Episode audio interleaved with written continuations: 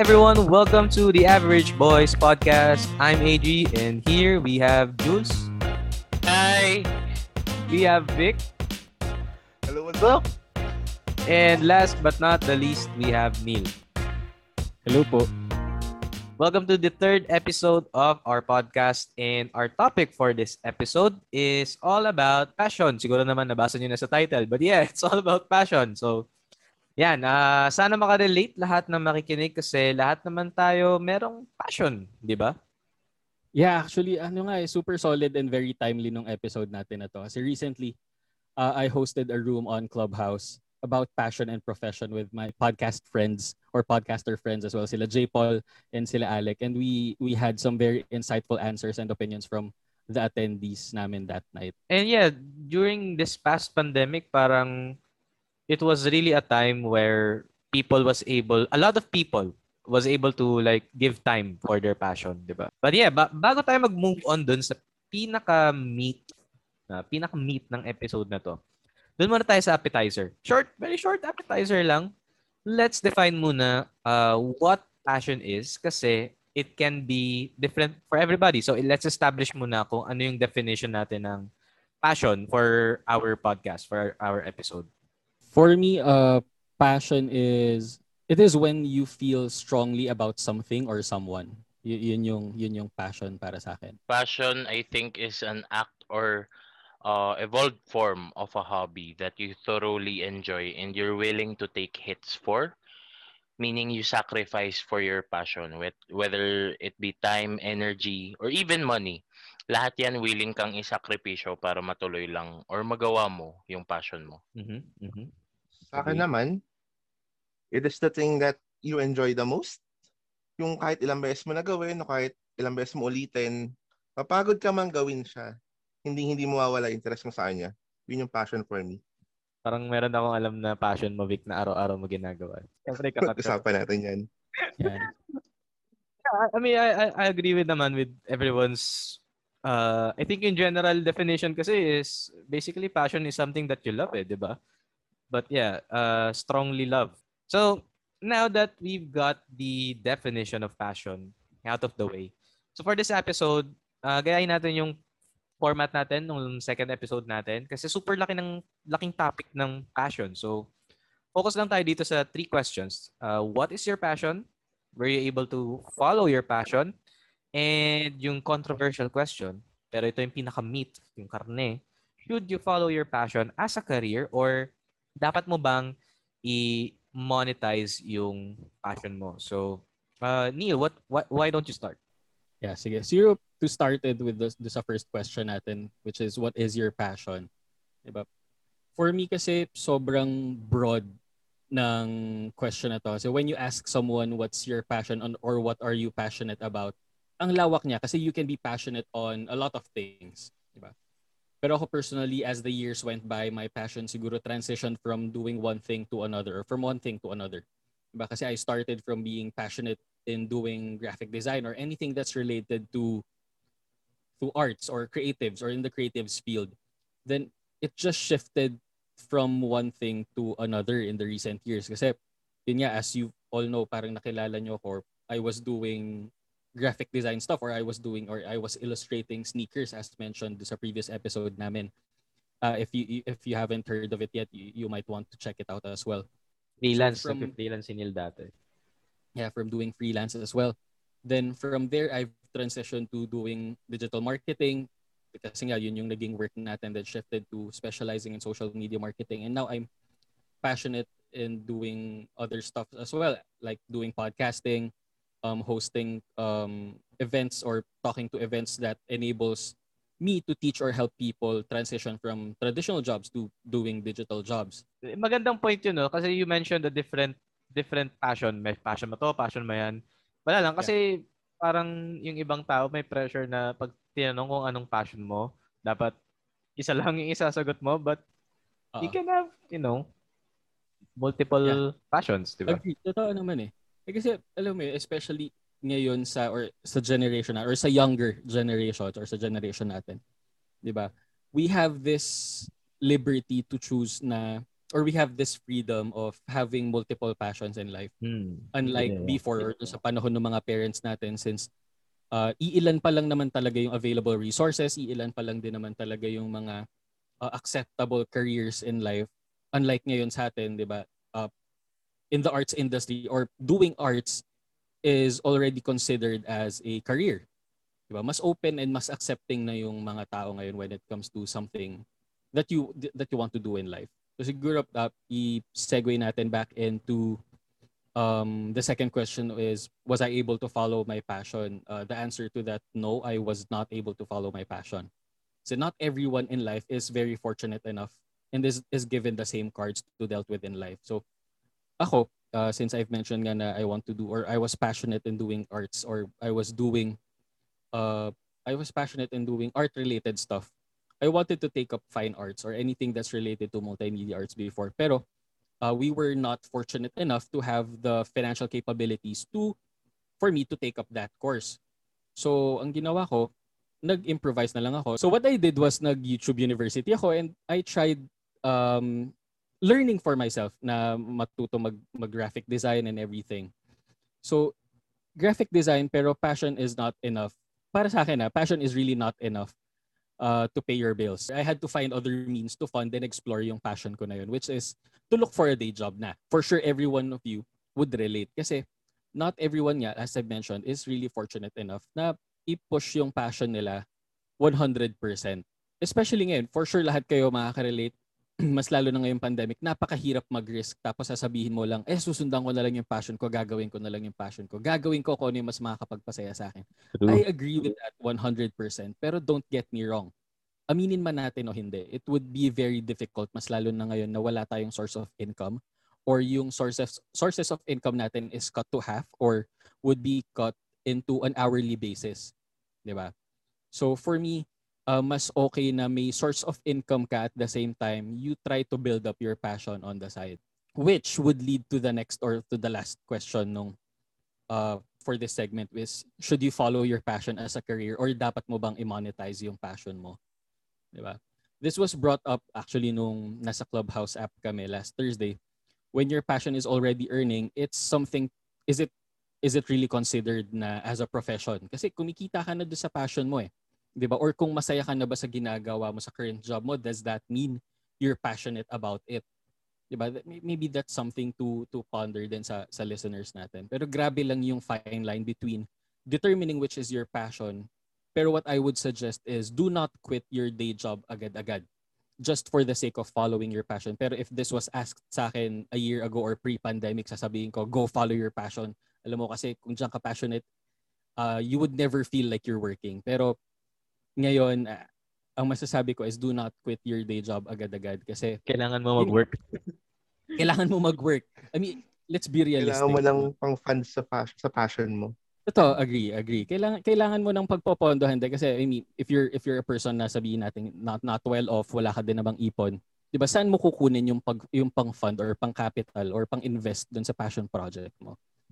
Pursuing your passion really needs sacrifice. It needs sacrifice kasi kailangan mo mag-allot in ng hours, kailangan mong mag, mag-sacrifice ng mga days na hindi mo makakasama, hindi mo makakausap yung mga kaibigan mo, hindi mo makakasama yung family mo kasi you are really passionate about it. Kaya initially you really have to invest time. Yun yung yun yung yun yung sa akin. So when when it comes to earning yung day job mo, okay lang focus ka sa day job mo and at the end of the day, nandiyan ka, you have the freedom, you have the liberty to to pursue your passion projects or passion whatever or kung what whatever you're passionate about. Pero yeah, I agree ah kasi uh, since nagsa-start nga ako mag-stream, so I joined some Facebook groups about streaming to promote yung stream ko.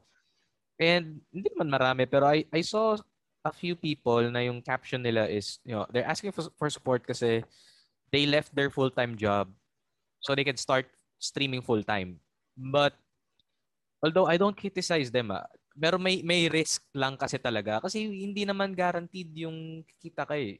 A lot of the popular YouTubers or streamers, um, they had a day job, nag-stream sila, and then when yung stream nila kumikita na more than nung day job niya, tsaka, tsaka sila umalis dun sa day job nila, and then transition to full-time you know, content creation.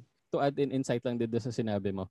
Uh, feeling ko uh, having a having your passion as a profession or yun nga yung your side hustle being a 100% yung yung doon manggagaling income ko income mo is totally romanticized na Yeah.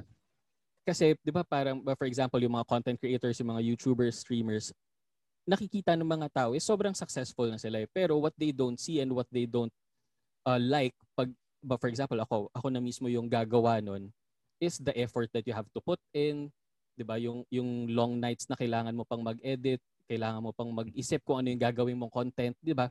Mhm. doon na doon na mahihirapan. Kaya doon na mapa, doon na papasok yung burnout na ay sige hindi ko na lang itutuloy itong passion ko. Babalik na lang ako sa day job ko. Kaya yun nga pa, to second yung sinabi ni Adri nga na there really is or parang sa sinabi ko kanina there really is a fine line or kailangan mo talagang i-factor in kung kailangan mo na ba talagang umalis sa day job mo before you transition fully sa pag-pursue ng passion mo.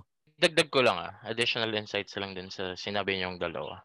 I think we have to mention na meron ding mga tao dito or even in other uh, countries na nawalan ng trabaho during the pandemic and most of them naisip na i-monetize yung passion nila. For example, baking. A lot of people thoroughly enjoy baking. And The nung Dessert Room PH, shout out sa inyo. Baka pwede nyo kaming sponsor ng brownies. Gusto nyo lang mason, pahingi pong cookies. Baka naman. Ayun. So parang ganun. Uh, I think kailangan nating i-mention yun kasi ang sinasabi nyo lang would be the ones that left their day job. Eh meron talagang mga tao na nawalan ng day job. So I think they had I think they had the choice. They still had the choice. Uh, pero uh, I think they grabbed the opportunity na eto na. Ito na yung pwede ko nang gawin full-time tong na-enjoy ko and at the same time make money out of it.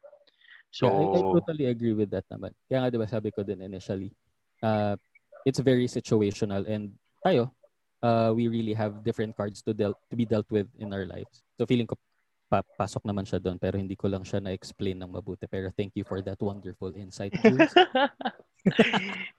Hindi kasi naisip ko rin yung sa ginawa mong ang tawag dito, group or page sa Facebook, yung social media Yeah. marketing Philippines.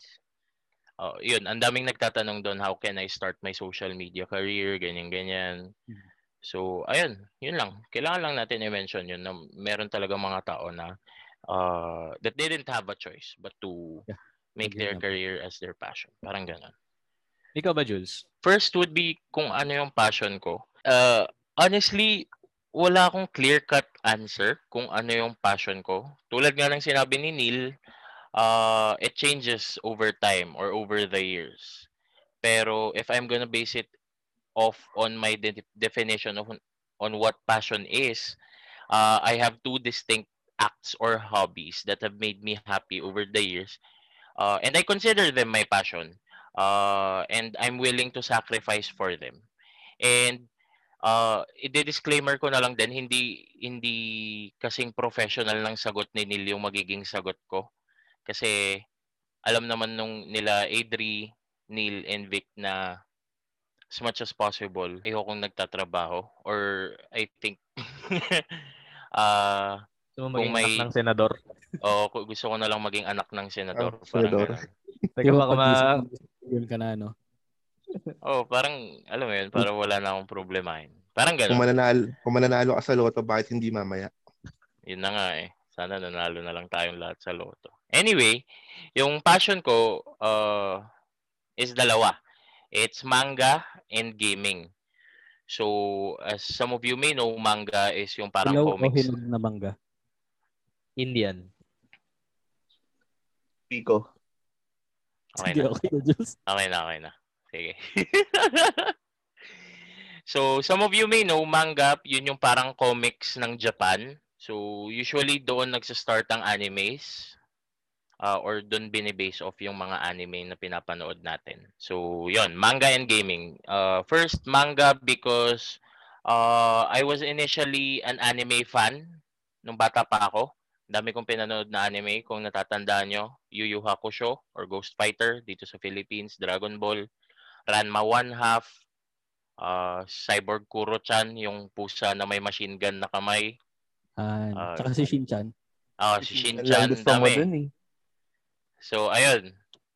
Ah, nagsimula ako sa anime, ah, pero nung na-discover ko yung mangas, nagbago yung perspective ko.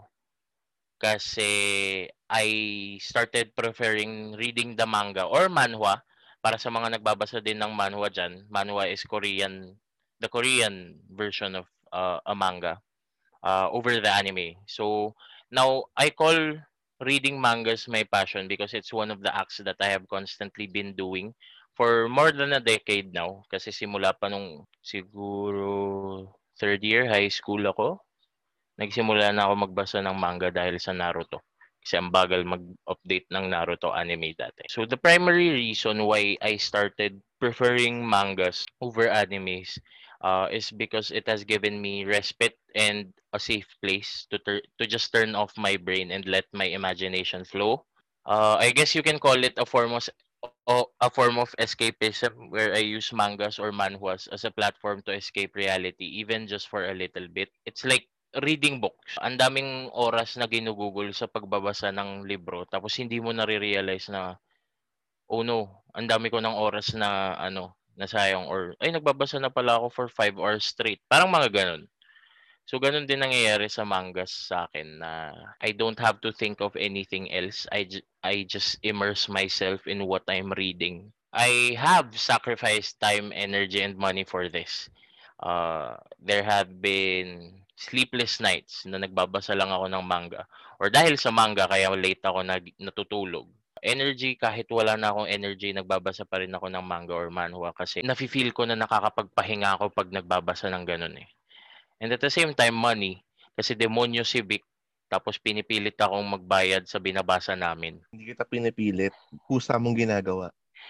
Pero dinidemonyo mo ko. So ayun, I have sacrificed time, energy, and money for this.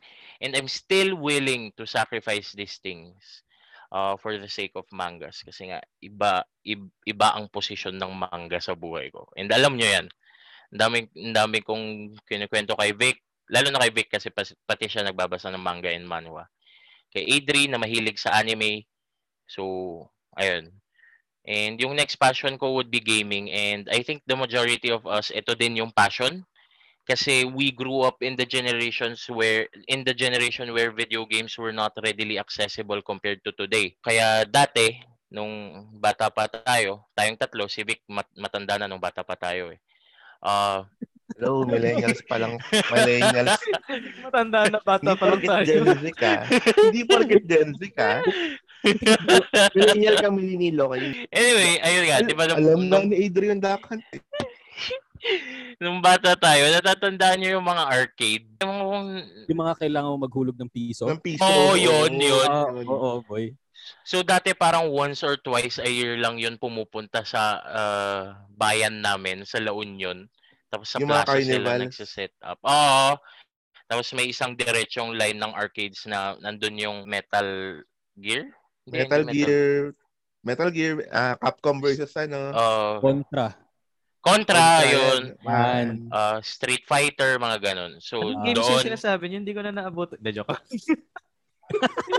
so ayun, sa arcade.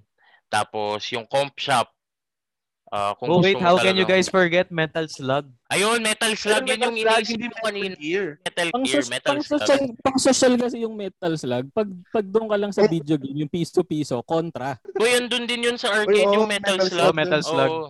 Metal Gear, di ba sa PS na yun? PS1 na? Ayun na nga eh. Kaya nga sin- hindi ko matandaan kanina. Anyway, ayun, Metal Slug. Tapos comp shop. I think lahat naman tayo may experience sa comp shop. Uh, na-experience ko rin yung sinusundo na ako ng magulang ko sa comp shop kasi ang tagal ko nang andon. Nang may wales. Oh, nung may walis. Ah, shout out nga pala sa lahat ng mandirigma na, na napakabaho na pero tuloy pa rin sa pag-CS tsaka Dota nung bata kami. Mabaho nyo. Yung pag yung pag-angat ng yung pag-angat ng ang, ang kamay sa mousepad, yung susunod na gagamit. Pag inamoy mo yung mousepad ng, ng Axim, yung mouse ball pa dati. May mga libag na. Ah, kadiri. Ayun. Shoutout sa inyo mga mandirigma. Tapos, even having your own console or handheld gaming device, think nagka-experience naman tayo doon ng bata tayo. Ako nagka PS1.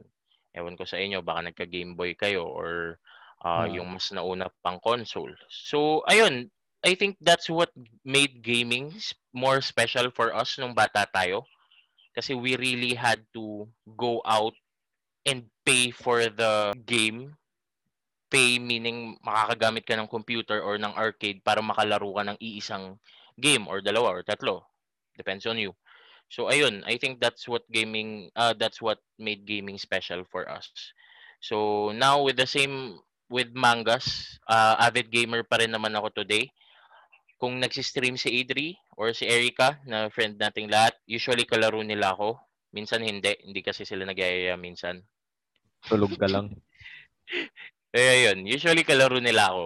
Kasi nga, I, I do enjoy gaming. And right now, I'm just trying to finish building my PC para makapag-start start na rin ng streaming career.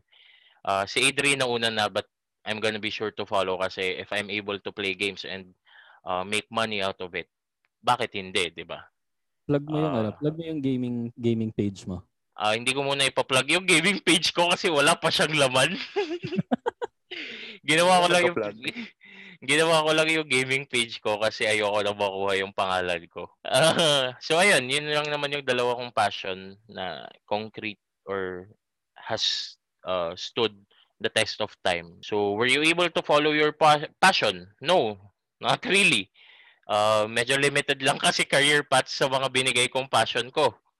Ah, hindi nyo naman ako makikita maging manga author or something. Uh, or Taga QA ng manga. Okay lang yun actually. So, ay, nam, Pero di ba may plano ka naman for ano? oh, for so, translating nakwent- man, manwas? oh, nakwento ko kay Vic and Adri kasi nga, ah, one thing I enjoy right now is K-pop and K-variety shows. Some K-dramas, oo din. So, medyo enamored ako sa K-culture. And I really want to learn another language. Yung focus ko is on K-culture right now. Eh di mag-aaral na lang din ako ng Korean. Tapos naisip ko nga na after I've finished learning Korean, pwede ko na siyang i-monetize. So the way I thought of it, kasi karamihan ng manhwa translators na ah, pinupuntahan ko and doon ako nagbabasa, karamihan sa kanila naghahanap ng Korean translators. I do hope makapag-apply ako doon after ko mag-aral ng Korean.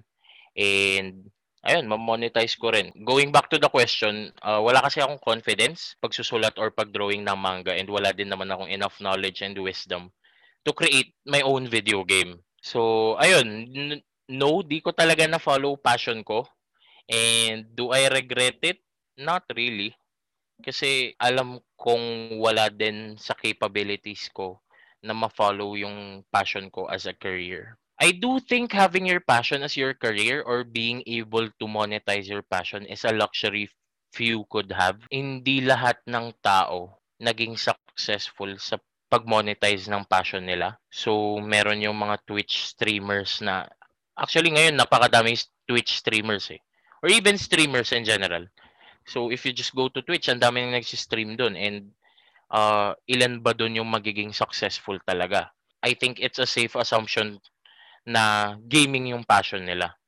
Pero ilan nga sa kanila yung magiging successful streamers tulad ni Ninja or ni Shroud o ni Ronin. Sana nga. so sana ayun. Si Atomic Man, Dark, sama natin. Hintayin nyo. Uh, I don't think you should make your passion your career choice for one simple reason. And that's because not everyone has the dedication and grit to make their passion, which is something they love, a full-time job.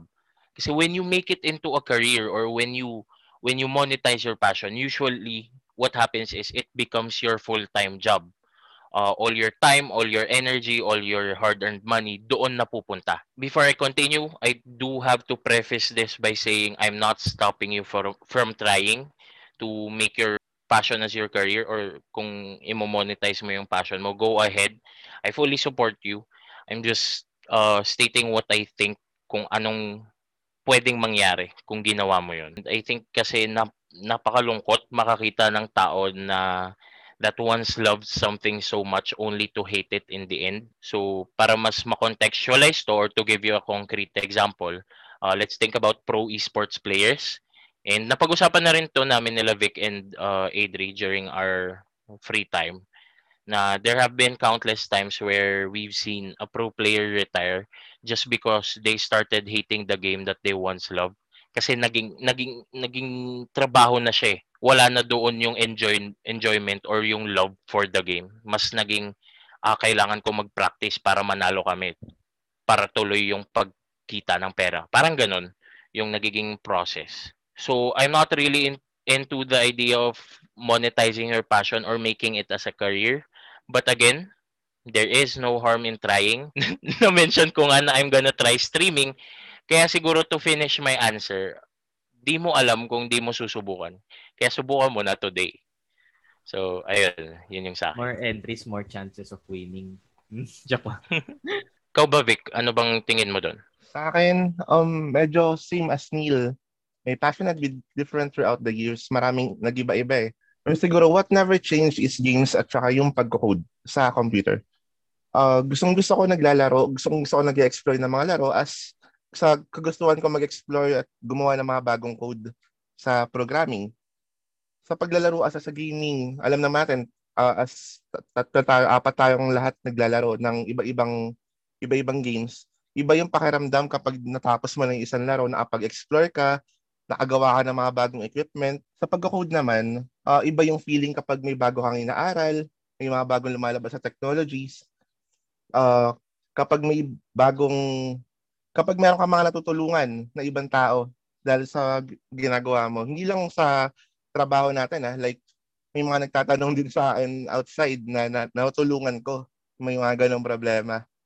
Tapos, syempre, uh, pag nakagawa ka ng mga bagong bagay, like whenever a new website comes up na gawa mo, iba pa rin kasi yung feeling na nakaka-proud na ah, may kita to ng buong mundo.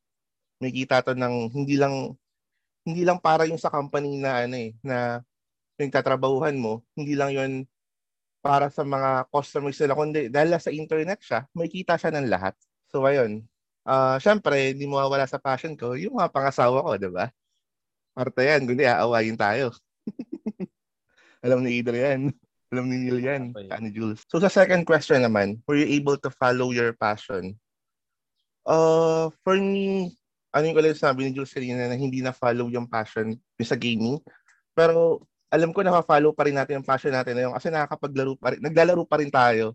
Diba? Every every night nakikita ko kayo nag-stream or tuwing gabi nakakapag ano tayo nakakapaglaro tayo ng ranked games sa WR hindi lang naman siya as passion for work, parang passion for everyday life na nagagamit natin siya, nagagawa natin siya. Hindi lang sa, from sabi nga natin, consoles kanina to PC, to handhelds, handhelds at saka sa phone. Oo.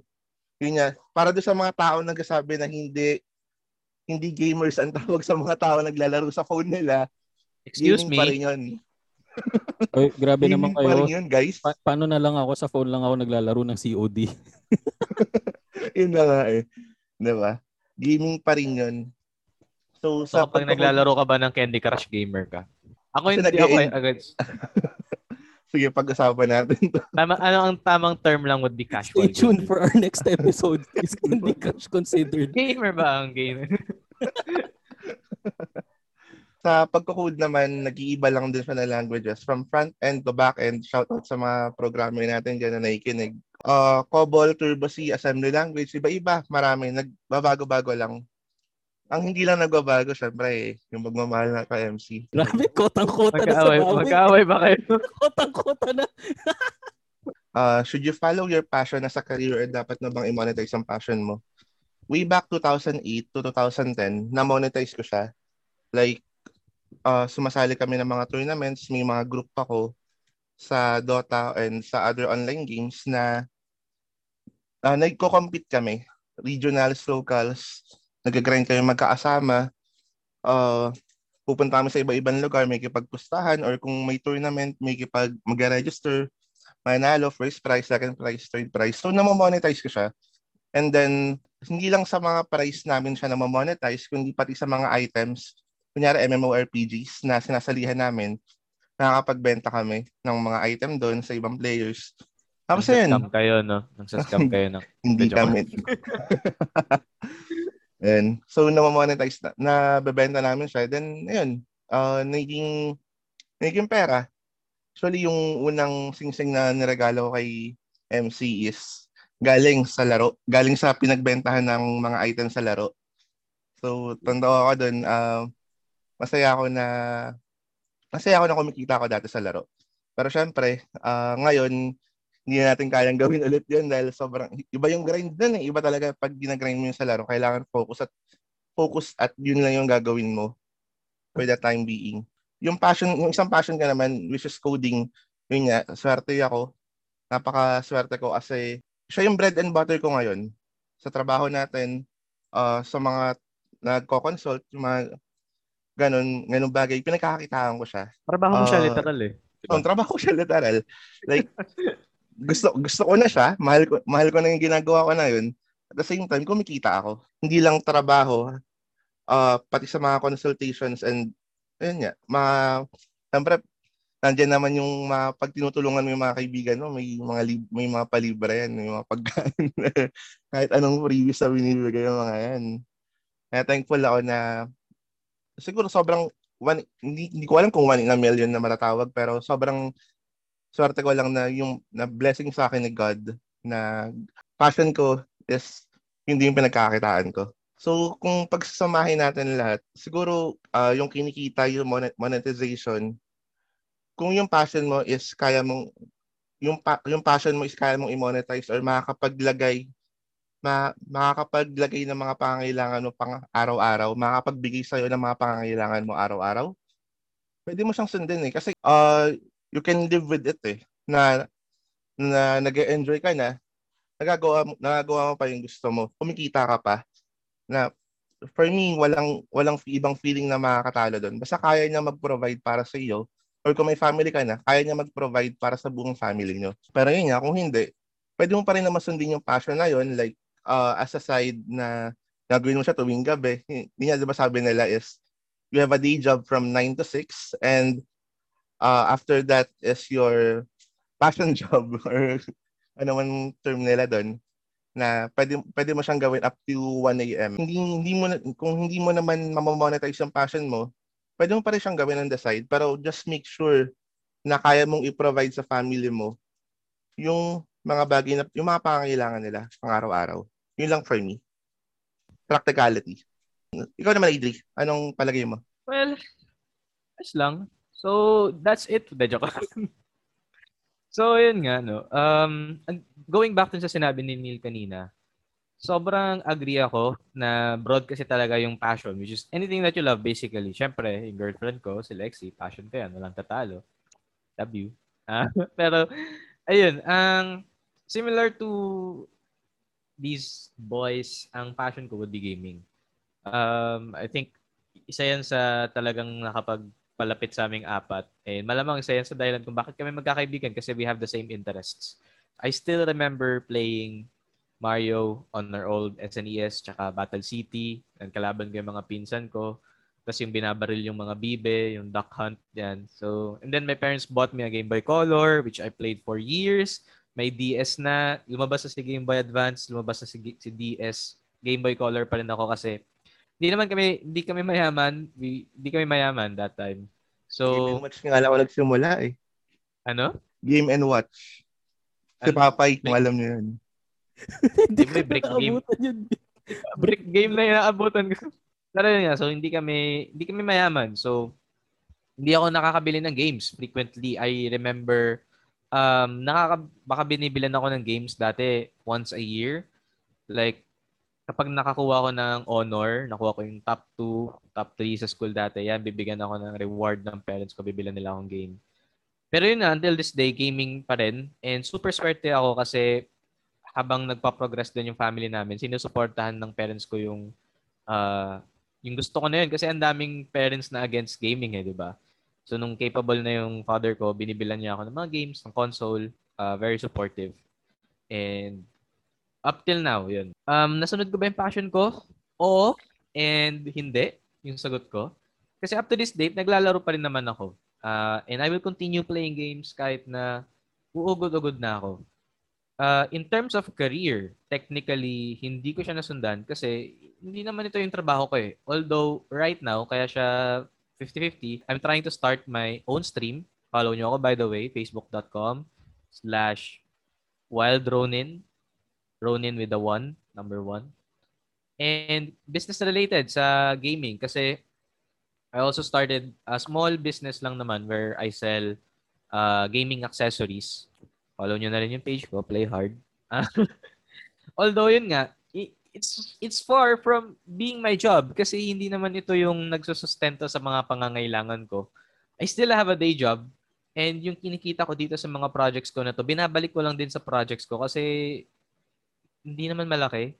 So I just use it to grow pa yung mga project ko na yun. So yun nga, kaya nga ang tawag doon is passion project.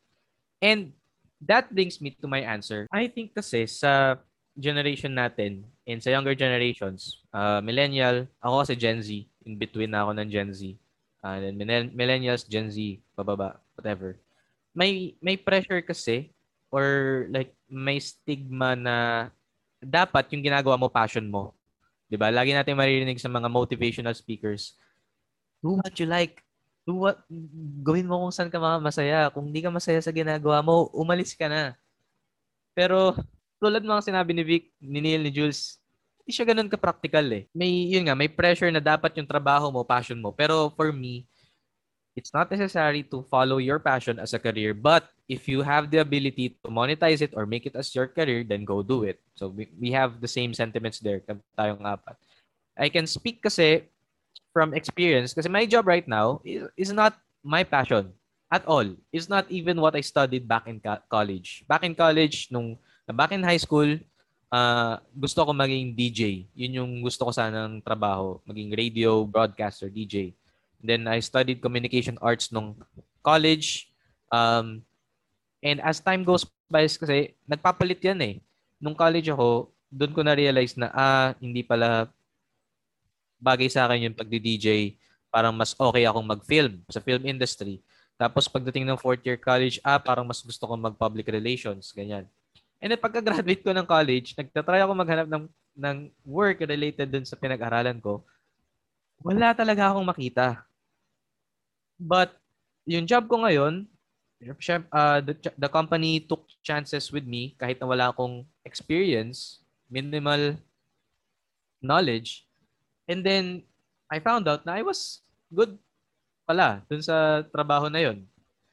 And but yeah, I like my job. I'm good at it, but I don't necessarily love it and consider it my passion, uh, which is I'm an SEO specialist. Paras kami ni Jules.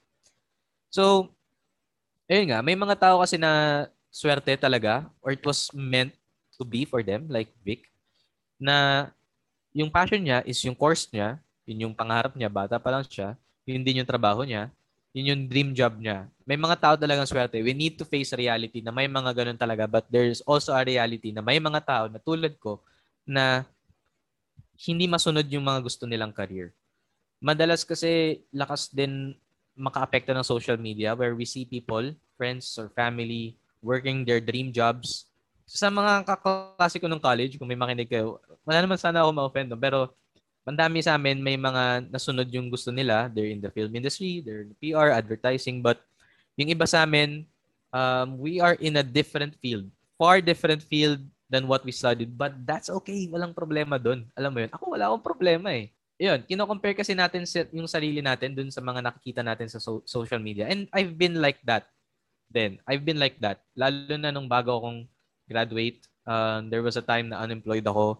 I keep seeing my friends my batchmates na may mga trabaho na bakit ako hindi ko kaya yun. It was a it was a tough time, but what I always say is we don't have the same starting lines. We don't have the same finishing lines. We all run our own races. Kanya-kanya tayo ng karera. Huwag tayong makipag-unahan sa iba. Huwag tayong makipag-kompetensya sa iba. Kasi yung karera nila, iba yung race nila, iba yung tinatakbo. Nasa ibang ano tayo, nasa ibang oval. So, ayun nga, sabi nga ni Ninong Rai, shout out kay Ninong Rai, Um, baka naman, chicken oil lang. Huwag kang ma-pressure. Career lang yan, passion lang yan. Uh, you can try over and over again. Uh, it doesn't matter kung anong age mo yan. So, again, my opinion is, hindi siya necessary. Should you follow your career, your passion as a career? Hindi siya necessary. passion does not equate to career at all. Kasi may times na tulad sa akin, my passion is gaming, pero hindi naman yun yung career ko. But I am trying to make something out of gaming. Tinatry ko siyang i-monetize. Although hindi pa siya matatawag na career. Hindi pa siya matatawag, hindi pa siya yung makakapagbigay ng needs ko.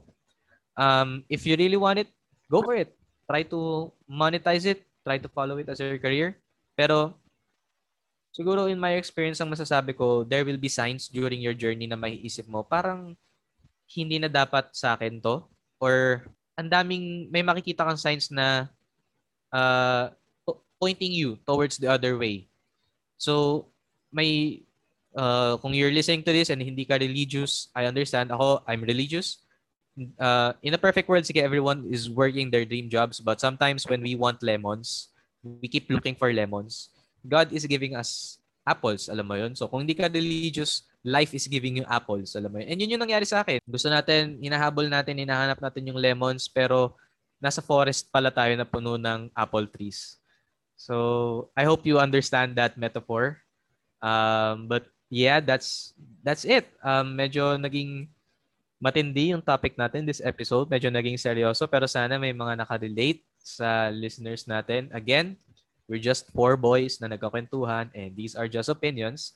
I think um to, just to summarize yung mga sagot nating lahat no. I think for everyone naman no, uh, ang sagot natin is passion. If you are if you have the means to do it if you are capable if you can support your family if you can support yourself go follow it. Sundan mo yung passion mo. Try to monetize it. Try try making it your career. But wag mong i-risk. Alam mo yon don't leave everything just to follow it. I think nagiging practical lang din kami dito sa average boys alam mo yon reality reality lang tayo kaya nga average boys kami maging practical tayo sa kung ano yung makakapag-provide sa mga pangangailangan natin. sobrang sobrang agree ako doon. Tsaka na na-realize ko lang din just just to cap this off. Grabe lang yung difference nung sagot natin from the first two times na ni-record natin to. And yes po, sa mga nakikinig, twice na kami nag-attempt na i-record to and i-publish tong episode na to. Sobrang long overdue na siya. Pero yeah, in a, in a year, it, it, it can really make a difference eh, when it comes to your perspective in life. Especially when it comes to your personal preferences, when it comes to your profession, or when it comes to your passion. Masasabi ko lang na hindi nyo kailangang madaliin lahat. Yun ya, parang yung sinabi ni Adri kanina. Uh, hindi hindi mo kailangan na hindi mo hindi mo kailangan madaliin kung kailangan mo na ba talagang sundin yung passion mo. When it comes to your perspective in life, when it comes to your passion or your personal preferences, when it comes to your profession and passion, masasabi ko lang is hindi nyo kailangan madaliin kung kailan nyo na ba talaga kailangang sundin yung bagay na that you're passionate about. Kasi we all have personal problems, we all have personal preferences. Lahat tayo may kanya-kanya tayong situations in life and this decision should not be treated as a race. Diba? Like what AG said niya kanina, na kesyo dapat uh, kailangan ako yung mauna sa field na ganito, kailangan ako yung mauna sa ganitong bagay, kailangan ako yung makaunang maglabas ng ganitong product, ganitong idea for me to succeed. Na, kailangan yung tanggalin yung mindset na yun. Kasi in pursuing something that you're passionate about, you just have to do it at your own pace. Diba? Yun yung, yun yung, if there's something that I want to leave with you guys, diba? Pursuing your passion is really not a race. It's a marathon na kailangan nyo na on a monthly basis or on a daily basis, kailangan nyo siyang i-improve, kailangan nyo siyang alagaan, and kailangan nyo siyang i-hone and i-master. Diba? So, pursuing your passion is really not a race. It's a marathon. Don't sprint to the finish line kasi mapapagod ka agad. Eh, mahaba pa yung tatakbuhin mo. Takbuhin. Totoo, totoo. See, always see the bigger picture, di ba? Ito yung ano eh, ito yung episode natin. Actually, kung nakikinig, nakinig kayo sa pre- previous episode namin, ito yung tinutukoy namin na na-record namin pre-pandemic. ito yung uh, na-record namin over over the Zoom nung last year. So, at least now natuloy na. And kung i-compare nga, sabi nga ni Neil, kung i-compare is sobrang layo. Hindi naman sobrang layo. Medyo may differences na yung perspective namin between those years na uh, malaki yung green malaki yung iniba ng perspective namin over this pandemic. Yun lang. Yeah, same thoughts with Vic naman. I think nasabi nyo na lahat. And ayun, gusto ko lang din ulitin na as much as possible, kung gusto nyo talagang gawing career yung passion nyo and or kung gusto nyong i-monetize yung passion nyo, there's nothing wrong with trying. So, try lang ng try until you succeed. So, that's it for the third episode of the Average Boys podcast. If you've made it until here, thank you so much for listening. If you like what you heard, go click that follow button on Spotify or Apple Podcast or any podcast platform that you're using. Share it with your friends as well. Follow us on Facebook at the Average Boy 04. And if you want to join in on the discussion, let us know your thoughts. We would love to hear them uh, or just give us a feedback, send us an email at theaverageboys04 at gmail.com. That's it for this episode. Have a great life. Peace.